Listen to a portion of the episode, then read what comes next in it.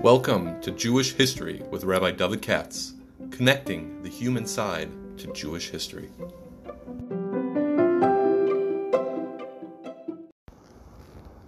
For sponsorship opportunities or to support this podcast, please visit our donate page at www.support.rabbidavidkatz.com. Hi, it's Friday afternoon before uh, Shabbat Shuvah. As I mentioned before, I have a big talk for tomorrow, but I want to share one little slice, which I think will be of kind of a general interest um, for scholars, maybe. And uh, therefore, I am going to do this uh, talk for Sarah's Seres Shuvah, and it's on the Rambam. And as always, we want to thank our uh, sponsors, Mishpachas Stefanski. And let's get this out so people have something before Shabbos. I'll tell you where I'm coming from. The Rambam uh, is famous in Mishnah Torah uh, for the sermonettes. I've spoken about them many times, I believe. You know, usually it's dry, halacha, it's boring, unless you're holding in the sugya, then it's very interesting. But, you know, just legal laws. But fairly, a fair amount of times, at the end of one section, I repeat at the end, that's very important. The Rambam will go off and give a sermon at the end of Hilchas uh, Lashon Letzaraz, at the end of uh, Hilchas Yantav about Simcha, lots of them, okay, about uh, uh slaves, of Eved Kanani. I know a lot of them come to mind, and the idea goes like this: it's elegant writing. You see, it's elegant, meaning the basic halachas, the technical stuff I've covered. But I don't want you to simply to leave on a technical note. Rather, I want you to leave on a broader and wider note, which imparts moral instruction and not just nomian instruction. It's an elegant feature of the Mishnah Torah. However, there are two times that I can think of, and only two, I could be wrong, where he departs from this format and does not give a sermonette um, in at the end of that section of halachas, but rather in the middle. And they're both in Hilchas which is interesting. And you know, the Rambam is, is is very much a stickler for form. So I think he's doing it with a method to the madness. I think there's a reason. And I'll explain what I mean in a second. Um, the two the two cases are as follows. The first one I mentioned in the past I'm sure I mentioned this year. I know I did previous years. When in Hilchas Tshuva goes off and says that the remes of the blowing of the shofar, even though it's Xeris HaKazu, is Uru Uru Yeshena Mishanascha. Wake up from your moral sleep. And he, oh, it's a long piece, you know. Those of you who spend your time in Havli Olam and Narishkeit and so on and so forth. Now, why does he do that? And if it's a little sermonette, why doesn't he put it at the end of Hilchas Tshuva? That would be very elegant right? You have a whole nine, ten chapters of Tshuva, and then it would end on a very nice note that the sound of the shofar is a sound to call you to repentance, uru uru yishen mishanasam, etc., etc. Okay, but he puts in the middle. The reason, I think, is because I think it's very interesting. I think I'm right. That's all I can tell you what I think. Um, the reason is because the Rambam is dealing with agadic statements that cannot be ignored or simply explained away or uh, like that. A lot of times, as I think everybody knows, Rambam was pretty much a rationalist, has the attitude that a lot of chazals are not literal. He has a whole long essay on this, Hakdamah Perek Chelek. Remember where he says there's three types of people when it deals with chazals, A, B, and C. A are dummies, they believe it all literally. C are skeptics, they believe nothing, they think chazal are dummies. And B are the people like me that's not what he said, but basically that's what he means. You know how to interpret as mashal v'chida. That does not mean that every statement in Chazal is not literal, but many are not. Some are, but many are not. Um, and to the Rambam, statements about demons, devils, you know, this, that, and the other is embarrassing. This is a matter of history. The Rambam grew up in an Islamic context. The Muslims always made fun of the Jewish scriptures for their gross anthropomorphism and the Talmud for its even more egregious anthropomorphism. They're not wrong on that, meaning you can hear where they're coming from, even though they're not yin, so they don't they don't get it. I understand that. But to the Rambam and people like he's not the only one. They felt apologetic towards these sorts of things and try to explain everything away is a mashal. Right? It's a very famous story I'm sure you've heard um, that comes to mind where some Russian general or official asked Yitzhak Elchanan Spector, who he knew, and he said, You're a smart guy. I say you're a smart guy. I can't believe all this nonsense and baloney in the Agadah? You know? How's a guy like you, a grown man, believe all this junk? And Yitzhak Elchanan said, and so you have to know how to explain it, what it means. And the guy said, Bull. He said, No, no. I'll give you an example. The Tsar of Russia just signed a, a decree because he was an anti Semitic mamzer, uh, saying that only people who have a government uh, uh, license can run a bar, which means all the Jews who are not going to get a license, like hundreds of thousands of Jews, this had made a living, a shank as they call it, and now they're bankrupted. So a future writer could say, a drop of ink drowned 100,000 people, or killed 100,000 people. And if you knew what he meant, that's referring to the drop of ink in the decree signed by the emperor, then you know what it means. So that's what I mean. We have to know the context. So don't make fun of the Gemara he said. You have to know the context. So all this bespeaks the idea that, you know, sometimes it doesn't sound normal. Sounds silly. Okay? And um, the thing is like this. Um, the Rambam knows that it's, it's a halachic statement, right? Where we do practice Tekiyas to Miyusha along to Tekiyas movement, that we um, blow the shofar extra, not only in Shemon Esrei, and that's a, a matter of din. It's become a matter of din. The Gemara says to do it, right? And the uh, reason for that is la'arbib is a sultan, right? And so, what does it mean la'arbib is a sultan? Uh, literally, you're confusing Satan. And you have the Rambam, I mean, you have Rashi and Tosis and all that stuff. To the Rambam, this is not a way to explain something like that because it sounds like Satan is a is a is a, a real angel flying around, you know, with with horns and so forth. It's very embarrassing from philosophical perspective, in which there's only God and, and, and the things that God created. Um, and so the Rambam says that the remez is Uri Yishen Mishinaslam uh, Mitar Demaskan, which means that without him saying it, but the Ran kind of rephrased it that way. That when it says uh, your your ma'arvis is something, you're confusing the Satan. The Satan is your Yetzer, it's inside you. It's a psychological verse. Oh, psychological is rational verse. It makes very good sense. So it knows he he did exactly what he said we do in Perek Chelek, which is to take a a a gadata which sounds nuts, but interpret it as a mashal v'chida for something extremely intelligent because it is a good word, Urushain Mishanascha. So that's one. So my point is, my contention is that he didn't put this sermonette at the end, but in the middle, because he was trying to explain a Maimar Chazal, which is Nogea, uh, to, to the actual practice. Similarly, I want to say the same thing with Yom Kippur. There's a very interesting part in Hilchos Shuvah. You know, the Rambam, Maimonides, he created Hilchas Shua. There was no such thing before him. You have odd statements here and there in Yuma and other places. Think about Shuba here, Shuba there. In the typical Agadah way, this one says this, that one says that, as we all know. You know, there, there's no attempt to synthesize or crunch it together. That's exactly where the Rambam steps in.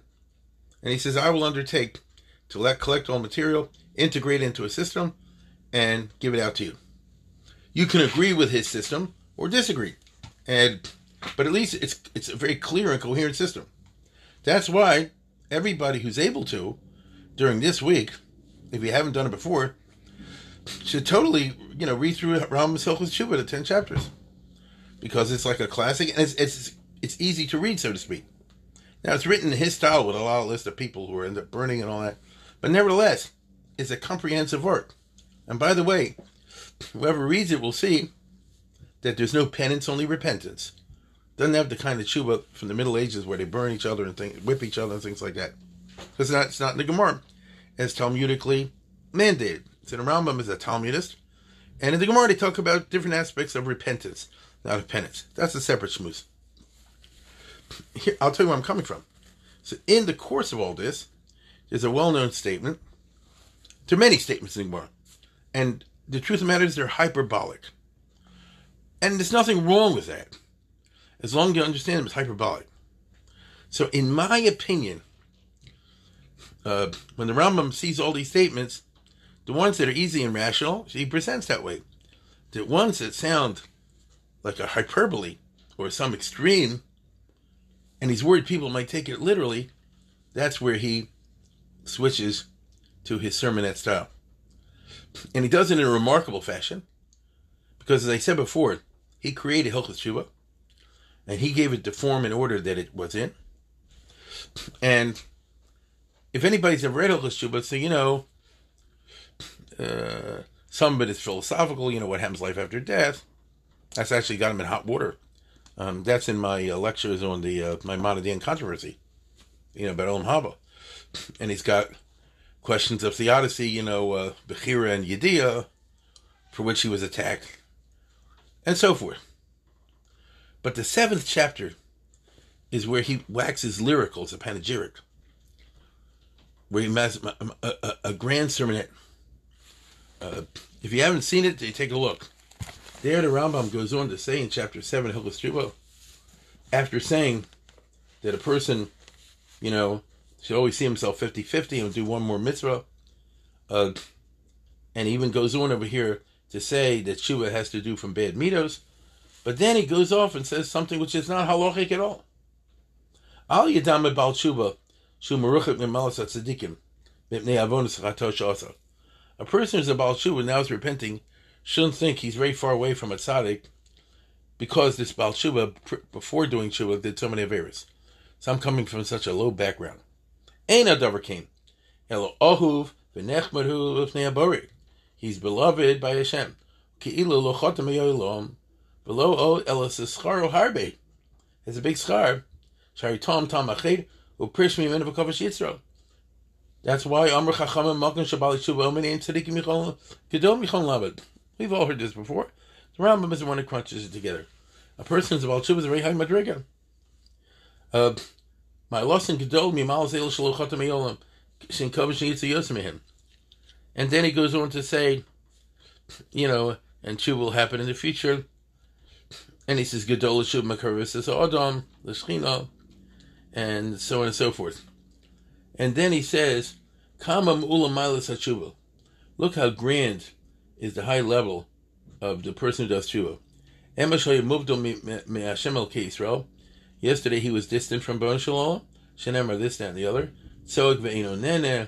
Osa mitzvahs atarpasan befonov. Anything when he, before he was about tshuva, anything he tried to do good, God wasn't interested. He cast it back in his face. And now that he's repented, who mudbuk b'shchina, he has dvekas, tzoik v'nene miyad. His feelings are answered.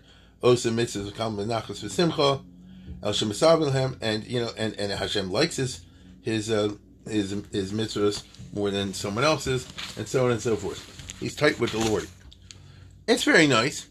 Why does he do that, and why does he do it over here?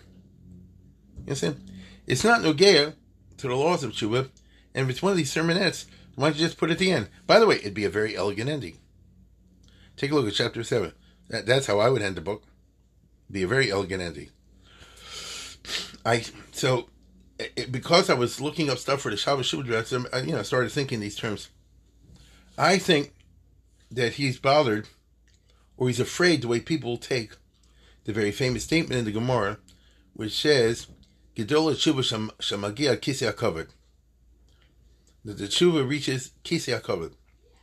Now you and I say, "I guess kisei covered." Okay, you know, it's a nice expression. No. If you're a Maimonidean, you say like this people might think God sits on a chair. After all, there are many passages in the Bible about God's chair. I'm thinking off the top of my head from the book of Daniel, where, you know, the Atik Yomin comes and they make a whole chair for him. He sits down and he's surrounded by fiery angels on both sides and the Har Denur and the whole concept business. The idea of God sitting, right? And he, like in judgment, like a real, like a judge judge, is very catchy. And a lot of people, I'm sure, took it literally. And the Rambam himself says in Hilchos Shua, anybody takes any of these things, in Hilchos Shua, I repeat, anybody takes any things literally is going to burn in hell. That's why the Raavad attacked him. He said, what's so bad about it? Maybe the guy's wrong, but what, what, why is it a, such a big sin? He's a min and so forth. You're not so bad. He just may have a misunderstanding of, you know, the literal, not literal, the theology, big deal. You know, one day he'll learn better. Why are you telling me he's Chai Misa? And so forth. That's the famous attack of the Raavad. Um, but the Rambam, I, I'll repeat, you know, is like he is. He's really worried about this. And so, in my opinion, when he came to this pass, but, you know, it's such a beautiful notion. Gedol Shuba, the Balshu Magia Kisya covered. He reaches the Kisya covered. You know what? Just totally ignore it. Because it, it, it's a very Jewish, remarkable idea. After all, the Jewish religion is very nomian, very uh, um, oriented towards um, keeping laws and not keeping laws. And the failure to keep the laws is very severe. Uh, and one could think, as the Christians do, for example, Christian uh, uh, theologians, that Judaism is just a religion of law. And it's not. It's not just a religion of law. Obviously, law is a big part of it. Not just religion of law. And so he said, I want you to tell you something. A person who even violated the law but now becomes a Baal Tshuva is Magia Kisya How does one say that? He doesn't want to say, you know, I looked in the Mishnah Torah. You won't find me. He says in Makarevis al Shrina, you know, he won't say Magia Kisya I think this image uh, frightened him when he was considering how to write Hilchos Tshuva. So instead, he gives you the meaning of Magia Kisi Because after all, God does not sit in a chair. And if you're Baal Tshuva, you don't rise up like Jack and the Beanstalk or like Flubber on some super thing and you go all high and then you touch the heavenly throne. Because there is no heavenly throne. Is that clear? There is no heavenly throne. There may be a covenant in a certain spiritual sense. It's not a chair. Okay? So, uh, uh, so rather, so, so therefore he waxed eloquent. And look what he said. He said, you know, eh, uh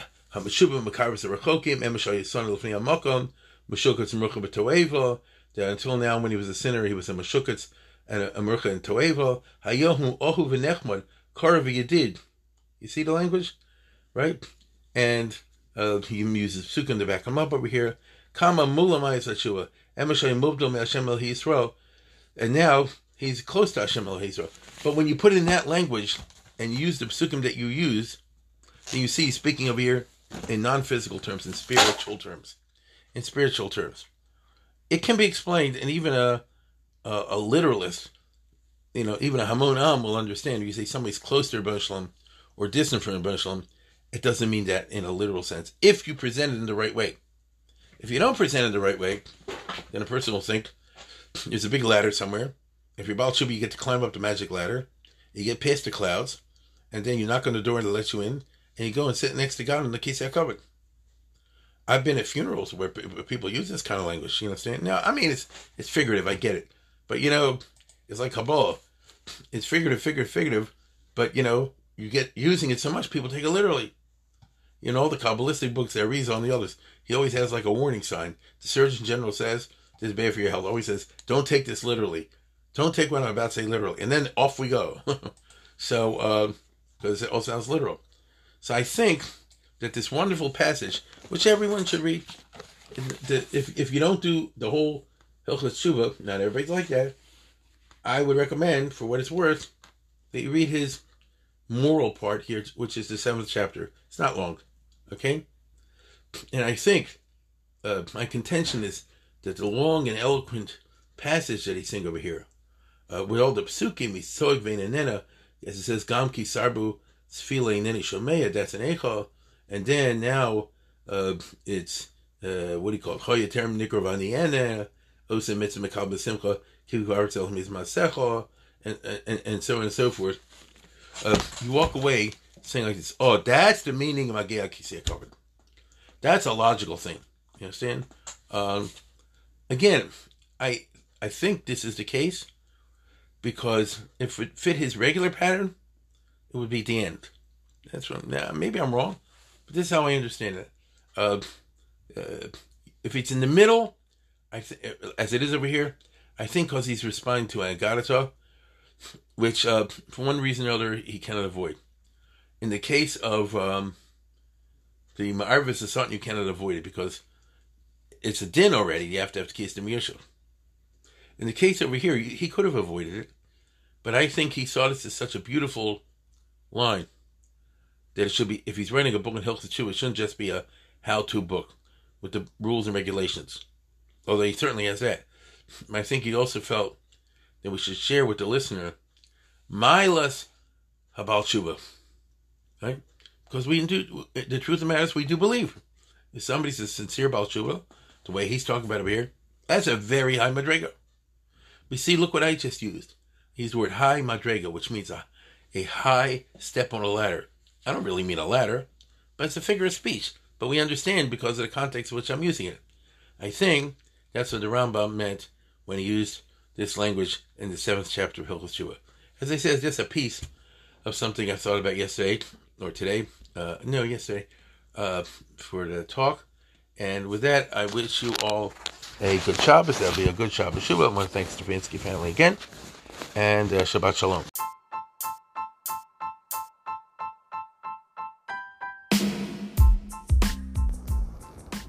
For sponsorship opportunities or to support this podcast, please visit our donate page at www.support.rabbidavidkatz.com.